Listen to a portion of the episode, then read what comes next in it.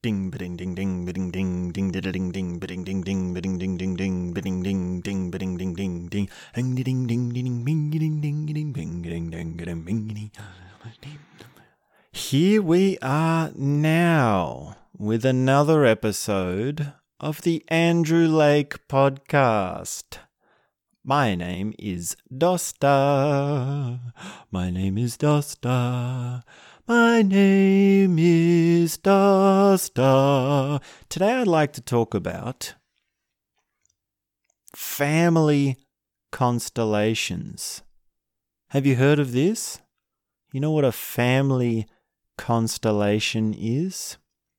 This was a group theory, a group therapy invented by Bert Hellinger. And I'd like to talk about this thing that he invented and my experiences or some things that you can do with it. I'd also like to talk about Alexandro Jodorowsky, as he is the filmmaker, an, an amazing filmmaker. Really, more people should know about him. An extraordinary filmmaker who I adore and I have got so much out of his films from.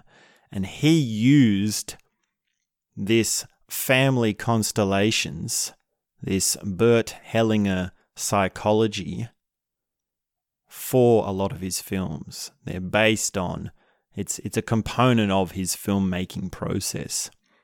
So in a nutshell, a family constellation is like a star constellation where you place the members of your family into a position into a constellation, and that tells you something. That image, that picture that comes out, tells you something about your family. Now, it's a individual process. It's a personal process. It's a personal therapy technique or awareness technique. So the translation of what to do with that information and how to approach your family is is a separate thing to having it for yourself. So usually what it is, what you do is you say, okay, I want to go and do family constellation therapy. And you'll go to an institution or you'll go to a group where that can be organized for you. And then you will have representatives for your family. You'll have people in the group which can stand in for your family constellation. And you will say, Can you represent my father, my mother, my brother, my uncle, my in laws, my grandparents? Whichever part of the family tree you want to work on or whatever comes out naturally. And then in that group, in that situation, in that environment, these people will then stand around the room. They will take a position somewhere, and then something spooky happens, something a little bit strange. Some people call it energetic. Some people call it a mystery, a miracle. That somehow the, there's a pull and a push between all these people who are representing your family members, and they move into different positions, and they might be standing, or they might be sitting, or there might be a position, a body position. They might want to lie down. And this will tell you something. There will become a point where there, there will be an image, and it will be like, well, where is the power? Who can see who? How close is someone to someone else? Is someone repulsed or attracted by someone else? And if you ever get to participate in one of these, it can be a very powerful experience. And Hellinger, he could have had some amazing, uh, uh like, it's one of those situations where you just have to say, you don't want to explain it. Now, one way of explaining is to say that the the energy or the the, the feelings of the family members are becoming into these representatives. They are channeling your ancestors, your family members, in a sense. Now, when we use this word channeling, it's a bit it's a bit spooky. It's a bit uh, we don't want to be getting off into like, is it real or not? Is it scientific or not? In this situation, we're not worried about any of that. We're only worried about the experience. And participating in family constellations, we could categorize as phenomenological psychology, experiential psychology, which means we don't care what we say about it. It doesn't matter the story that comes along with it. The mind psychology is different to the experiential psychology, which is what is it actually like? So when you are in this position, when you're in this room with these representatives, how it feels, the energetic suck, the emotional content. These are the things we're concerned with. And if we get caught up into is it scientific or is it real or how does it happen, how does it work, then it doesn't work. And Hellinger, with his brilliant mind, could have come up with all these things of how it works and why it works. But in essence, he just ended up saying, it's a mystery. So you leave it to be a mystery, and we have to be okay with leaving it as a mystery. Now, I've been very fortunate to participate in many of these, and I've found them very opening and they've opened up a sensitivity to what it's like to be in a room with someone and to become sensitive to how I relate and how I feel around someone. So, whenever you're in a room with someone or you're in close personal proximity to someone, there's a suck or there's a pull or there's an interest or there's an emotion. And participating in family constellations makes you more aware of that. Now, I know it's not entirely practical for everyone to go out and do family constellation therapy, so you can actually do this on a smaller scale by yourself at home. So, there's two things you can try.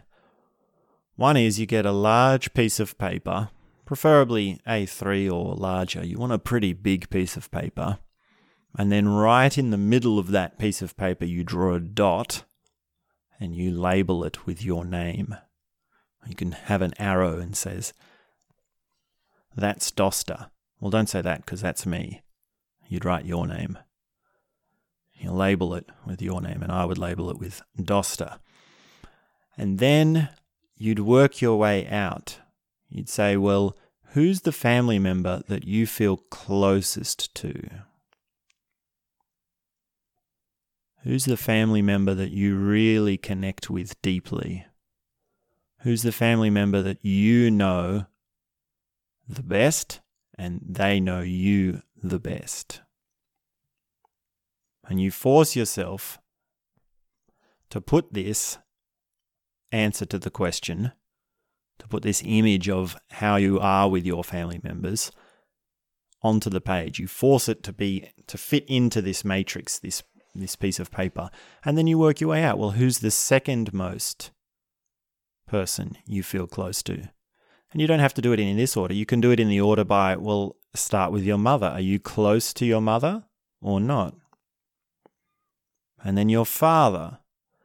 So it might be that you say, well, I'm really not close with my father. I was very distant. He was, really didn't understand me, and there was so much tension. and he would have to go way out to the edge of the, the page. He really didn't understand me at all. And then when we say, well, how about your mother? Is she a little less distant? So you put her closer. And how about your brothers and sisters? How about your grandparents? You've got two grandparents, two pairs of grandparents and one pair you're going to be closer with than the other. And you can include uncles, nephews, nieces, cousins. But what's going to happen is this piece of paper will take shape and there will be these dots on them. And you can label them. You label them with their names or with, with their family. Like if you just say mum for mum, you wouldn't use her name. You call her, you call the family member what you call them. And then you'll be sitting back looking at this constellation of these dots on this piece of paper, and there will be an effect within you. There will be something that you that triggers you. And you can even move it around to say, well, now now I'm doing my mother and father in relation to me, but how, how are they together? Now, would they be very distant but together? Or would they be on opposite sides of the paper, as they're not close to each other? And you sort of have to intuitively do this. You have to feel it. And the reaction that's going to come is going to open up some things and it's going to help you to visualize your family structure, your family conditioning. And this is just a broad one, this is just an opening one, because then you can go on to say with specific issues like, well, you can say sex, or you can say money, or you can say family history, or the war trauma. And for each of these individual things, you can draw on a piece of paper and say, well, which family member is most likely to talk about sex with me? Or which family member feels comfortable the most about money? And where do we fa- where do we stand as a family on war and how war has affected us? You might have to go back a few generations to get a clear picture of that. And then you can say at a specific time of life, well, let's do a family constellation and say, what were we like at a specific time of my life? when I was a child, where would these names and these dots on this piece of paper be? When I was a little child, where would they be standing in relation to me? And then you can do it again as a teenager. And that difference, there will be a difference. The difference between the picture you paint, the dots you draw on your piece of paper as a child, and as when you are a teenager or a young adult, that will tell you something about the nature of your family. That will create insights in you. And it's a personal thing, it's up to you.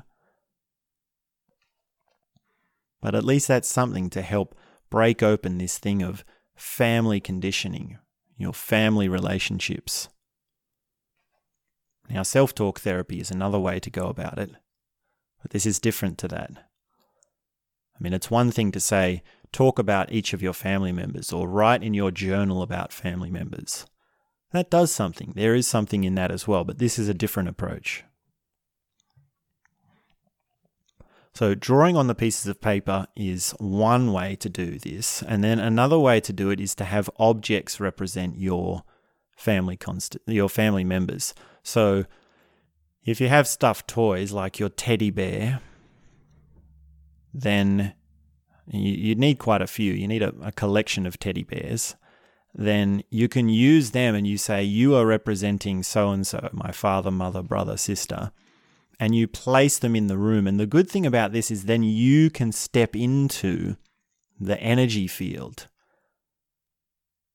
And it can be very simple. It can be, say, if if you don't have teddies, you can have you can use a pillow or something. You could say this pillow represents my mother, it, it's less effective, but it's still you can still use the, the those objects. Any object will do, really. If you're sincere with the intention and you really uh, you put in when when you talk to the pillow, if you actually go up to the pillow and say, "Will you represent to be my father for this family constellation?" And then you hold it and you look at it and you say, "This is my father." Then that will trigger it, that will open it up. And then to make it simple, you can do something like have your mother on one side of the room and your father on the other, and then you stand in the middle and see what it's like to turn, just to turn and face one of them, and then to turn and face another. Now, if you're doing this with real people, it's very powerful. But if you're doing it at home by yourself, it still has an effect. And then you can see how does it feel to move towards one? How does it feel to, to move away from another? And then we can introduce dialogue to it as well to make add another complex, which is what would you say to your mother? Or sometimes in these family constellations, the therapist will say, they'll feed you dialogue and then ask you how you feel to say that. How does it feel to say that? And it might be that it doesn't feel right to say certain things. They might say, I don't want to say that. And even that in itself is enough to trigger something and to cause a an insight. So pieces of paper, drawing dots on it, and having objects in the room are two things you can do to test this out at home. I think it is quite an expensive therapy, from what I've heard. There's, well, the pricing, I guess, depends on where you go and who's providing the therapy, but it's such a powerful technique and it involves so much when doing with real people, actual people, that it can get a bit pricey. So try it by yourself first. And actually, the first time, if we can turn our attention, our conversation to Jodorowsky, then it was the first time I saw this was in an interview with Jodorowsky. So he was doing, he was in this room, and there were about 50 people or so. And they were all sitting around watching to see they wanted to hear this man talk. They wanted to hear his promotion and hear his philosophy of movie making for one of his for his latest film. And what he did was he picked the cameraman out of the audience. So the interview was being filmed and the first person he picked on was the man behind the film and he said, "Come up here and stand on this stage." And with this man, he did a family constellation. So he was standing right in the middle with this cameraman, asking him questions and saying, Well, who, who's your father? Is there someone in this audience that looks like your father? And how do you feel about your father? Where, where would he stand close to you, or where do you feel comfortable to put your father? And each time they went through, the, the audience members became more and more involved, and they were all standing in different positions around this room. And each time they added, each time he added a family member, it felt like there was a new level of understanding coming with this cameraman. And it wasn't an insight from the cameraman. It wasn't like the cameraman was standing there saying, Oh, now I realize this. No, it was in me. I was seeing something in the cameraman. I was seeing how his family relations were. And if you've seen any of these Jodorowsky films, they deal a lot with these family relations, and each scene has, well, he's big on symbolism as well, but he also has the different moments where he's confronted his family or he's had a pinnacle moment with his family. And another thing family constellations do is they open up the dynamic of your intimate relationships. So if you understand that your boyfriend, girlfriend, husband, wife, your significant other partnership, the relationships that you have are based on your family dynamics, then you can draw this connection between the family constellation dynamic and what you do with your intimate relationship, how you relate to your significant other. And Jodorowsky has this film called Fando and Liz, and it's about these these lovers, this boyfriend girlfriend, and how they relate to each other. And Liz is lame. She can't walk. So the whole time Fando is pushing her around on this this cart, this trolley with wheels, and she's totally dependent on him. And there's a whole range of things that they go through because she's dependent on him, but also it's like he's serving her, like she has enslaved her. She has enslaved him, sorry, rather. She has enslaved him and made him the, the, the less powerful. And then, of course, he gets upset, he gets angry, and he says, Without me, you'd be nowhere, you'd be stuck. And then he leaves her he leaves her in the middle of the desert. She's stuck there and she can't move at all. She's miles from anywhere. And he just runs away. He says, I'm fed up with you. Another time he leaves her in the mud. And then another time he comes back and he says, Oh, I'm so sorry. So, this neediness, this dependency, dependency on someone or dependency on our significant other, or this playing the victim, playing how there's something wrong with me, that's a strong dynamic. That's a, something you want to be aware of. That's something you want to see, and you want to see where it comes from. And of course, there's also another scene where she's not lame. Maybe before something went wrong, before she had an accident, or before she lost the ability to walk. And that scene is where they're dancing around this room and they're throwing paint all over each other. Like they're very they're very open films. They're very playful, real films. So to see this, it's like, wow, they're having so much fun. And that kind of contrast between having someone depend on you and someone being free, that shows what it's like to relate to someone from those different angles. They're very different things very different places to be coming from.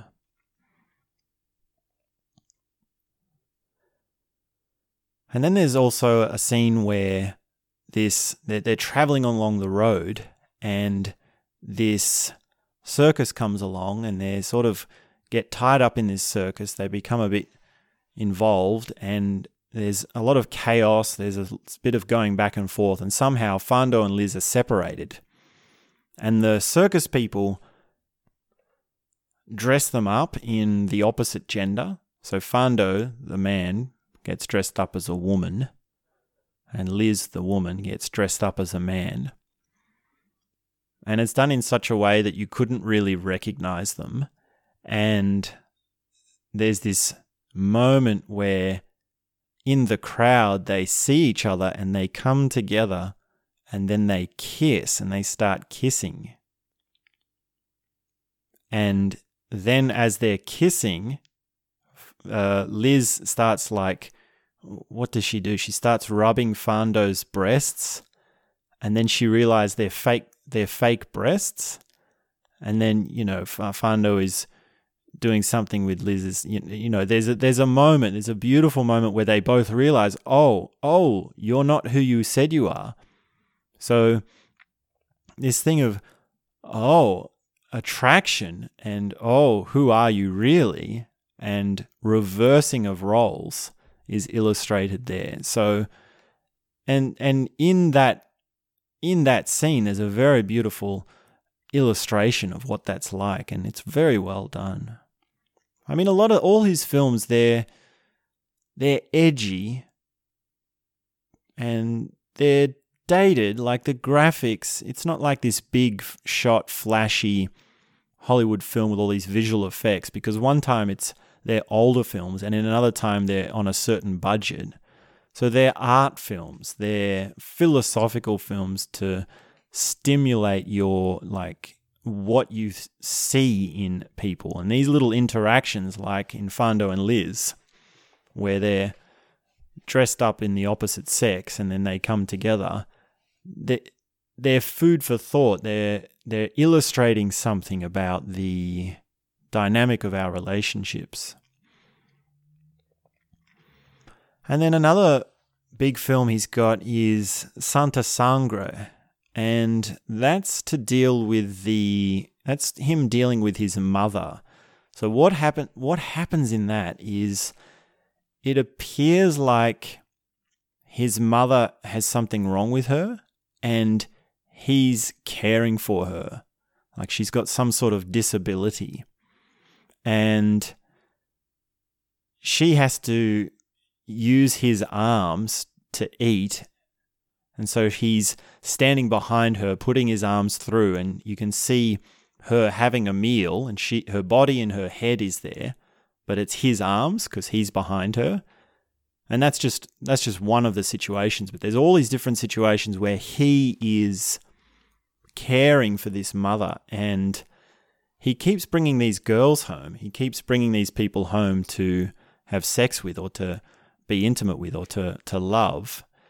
And then she ends up somehow killing them and he ends up somehow killing them. It always goes wrong in in in multiple twisted and tricky ways. It never works out. And how many relationships are like that where you go to meet the in-laws and the mother has something to say about their little boy? Why are you taking your little boy from me? That's a family dynamic that is very powerful. This is something to be aware of. Oh, I hate the in laws. Your mother doesn't like me. How many times is that said in a relationship? And of course, how does the mother deal with their child being taken by another woman? How does the mother deal with having to give up their child? So this movie Santa Sangre, it's a it's a head trip. It's a really there's so many twists and turns in it because not only is it that the mother is standing over the shoulders of the son and orchestrating or interfering with his intimate relationships, but it's also that he is allowing her to. And I don't want to give away the ending, but in that movie, in the last five minutes, there's this. It, when I saw it, my my whole everything just burst open for me. There's this moment at the end where there's just these twists and these turns, and you don't realize what's happening, and you realize what is the mother and what has he been doing, and is the mother really alive? Is the mother really there? And all these questions, all these things of what is the relationship between the mother and the son and how that affects their intimate relationships. They're all just cascading and bursting and boiling together into this seething climax of a plot in this film, Santa Sangre. So I highly recommend that film and and you really have to be sensitive. You have to be aware of these things. Because there's symbolism in them. And there's there's a lot of symbolism in El Topo, which I think was his first movie. Maybe Holy Mountain was his first movie.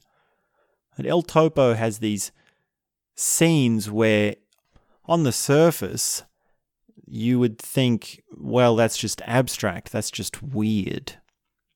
Like, why would you dress frogs in military gear and then put them all into this model playground and then blow them up? Or why would you? Why do you have these uh, outlandishly crazy costumes and these people walking in these strange ways? But that's symbolism. It's not the surface level. It's like, what's the comment about our situation in life that he's trying to make? And in the Holy Mountain, there's this whole thing of alchemy as well, and he symbolically represents the the the journey, the spiritual journey to enlightenment. That that's basically what this Holy Mountain movie is about, and it's quite amazing because you know there's this man and he there's there's this sequence where this man jumps on this hoop, and this hoop is attached by a rope, and the rope pulls him up this building. And you think, is that CGI? Well, no, he actually did do that. He was a stuntman. So these movies were done in the days of stuntmen, and that's very different to film now and how actors do their stunts in these this day and age. So he goes up this building, and you you have this sense of well, if you really watch it, it's like this tension building of he's going higher and higher, and will he fall? There's more and more danger to it. And then he goes into the top of the building, climbs through this abstract place, and he meets the master. And the master is someone who he approaches to to fight him. He tries to fight him at first, if I remember correctly. And then, of course, the master, he sort of touches him just with the tip of his finger once, and then he's totally frozen and eh, disabled and he's defenseless. So that interaction, this abstract interaction in this weird place, it's almost like a psychedelic dream world where these scenes take place. And the coloring and the shaping and the, the lighting is just so strange in these films. But that interaction between the master and the man who's going up this big building to find enlightenment, it's it's symbolic of the quest for a master, for a guru, or for a spiritual teacher. And it's symbolic to say, it's common to say that your first initiative or your first want is to fight the master. It's to prove them wrong or to argue with them. And in a second, with just a touch of the finger, you're completely defenseless. And then, of course, he goes in with the master, and there's this strange, weird machinery where he he he, do, he takes a dump, he does a poo poo, he takes a shit, into one of the machineries, and then he that that poo goes into a place, and then he's in this glass container and he's sweating, and his sweat turns into another container, and it's like this chemical process. He's inside. He he is inside this giant science chemi- chemical processing, and it's the alchemy. It's the it's symbolic of the alchemy process and it goes through from shit to black, and then the black turns to white, and then the white turns to gold. And that is actually the process, those colors and those things that, uh, you know, those uh, elements are the symbolism of alchemy. And alchemy, as in turning shit into gold, that's a symbol of itself. Like, how do I take the worst parts of me and transform them into something valuable? How do I use the parts of me that are dark to become enlightened? And the Holy Mountain is full of a whole bunch of those things.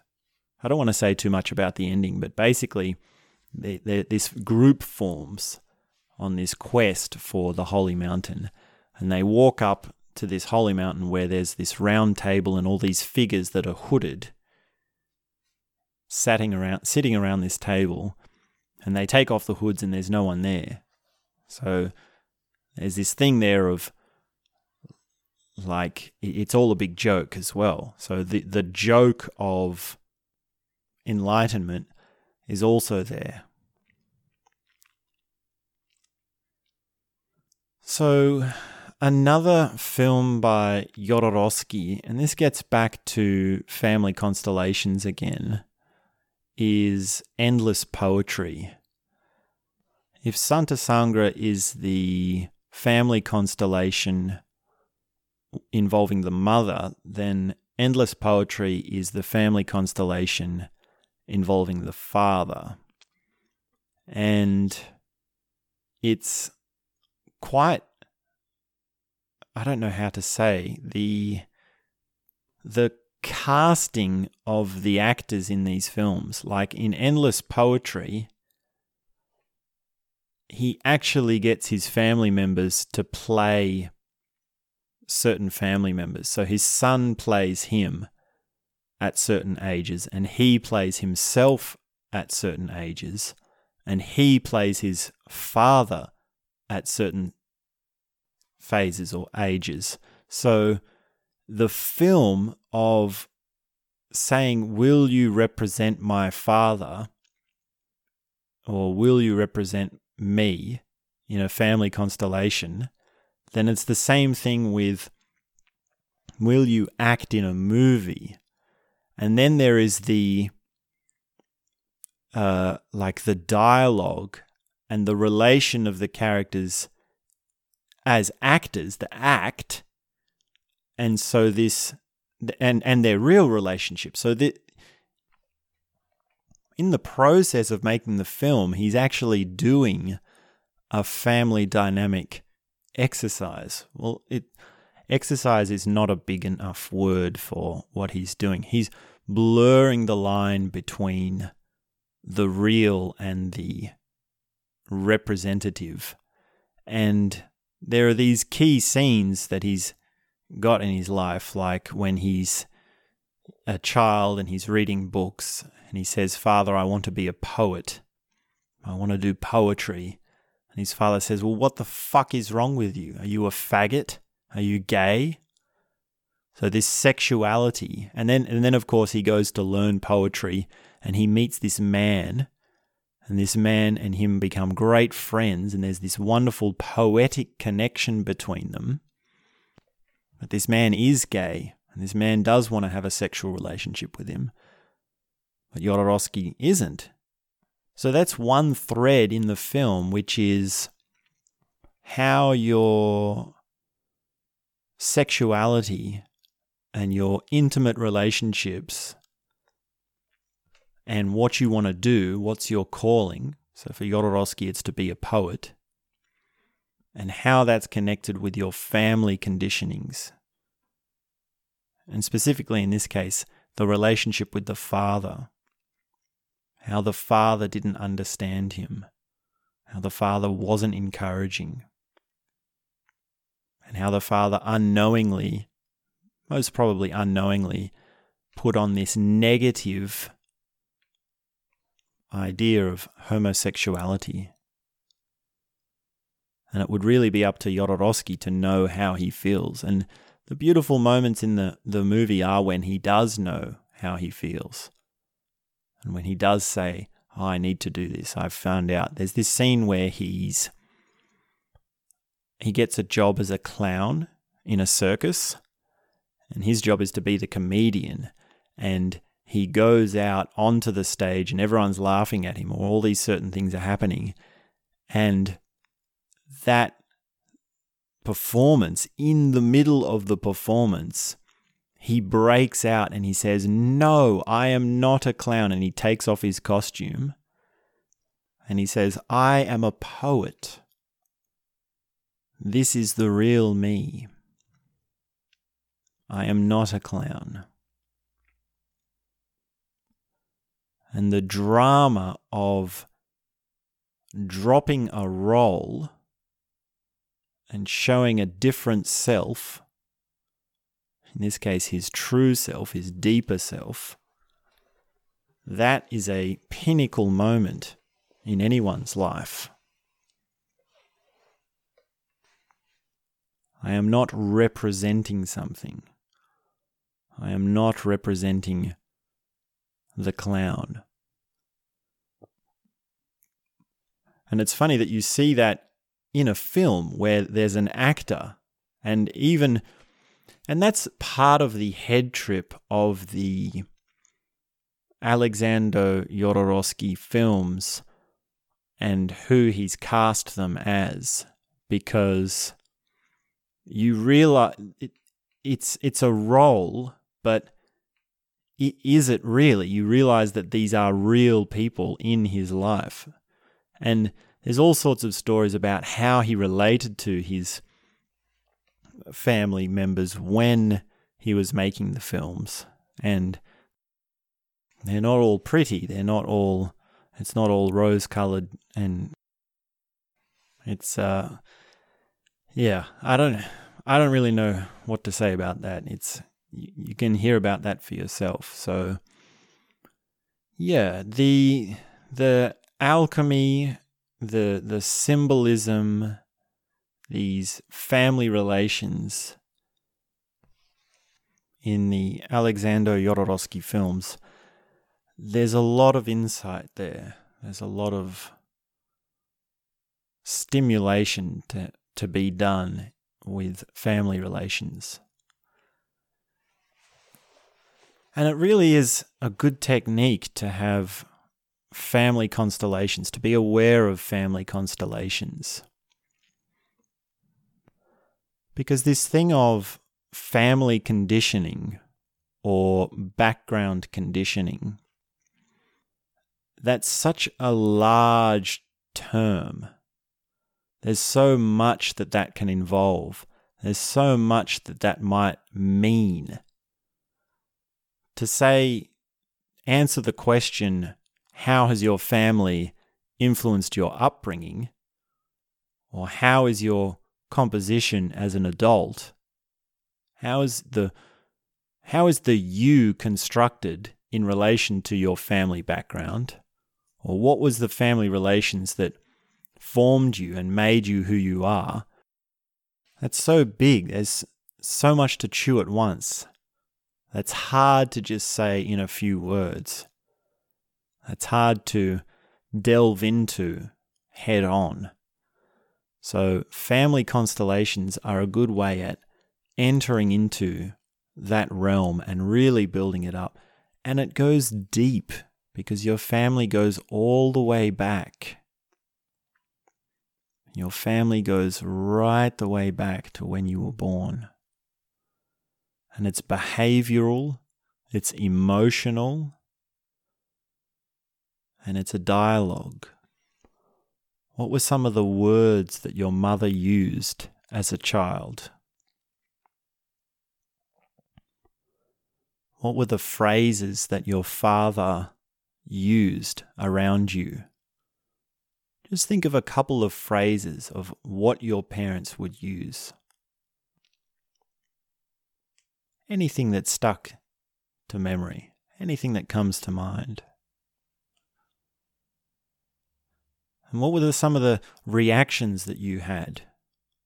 What was the what was the re- reaction you had when you were punished? When your parents punished you for something, what did you think? How did you feel?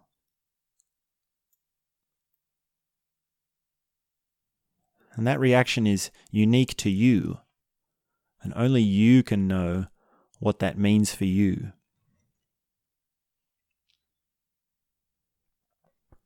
Can you think of a specific time when you were punished as a child? And what you were punished for? What did you do? And how were you punished? Were you hit or were you verbally abused? Or were you grounded where you said you can't go out? Are you told to stand in the corner? Did you have something taken away from you? There's a whole range of things which happen in our childhood which condition us for punishment.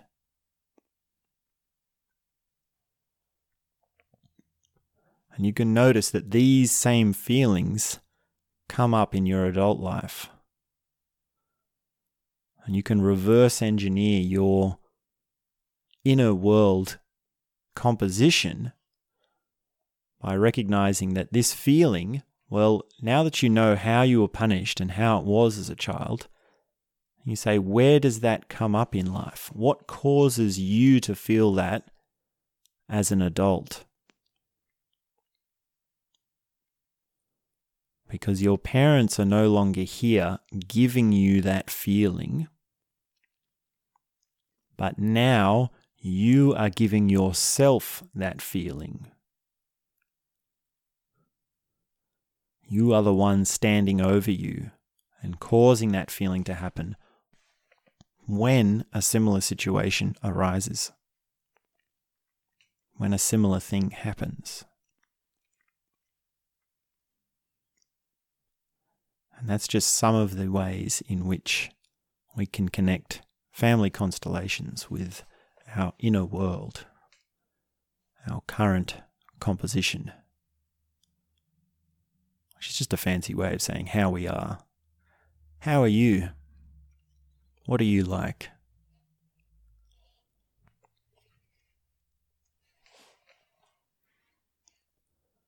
So, for the last few minutes,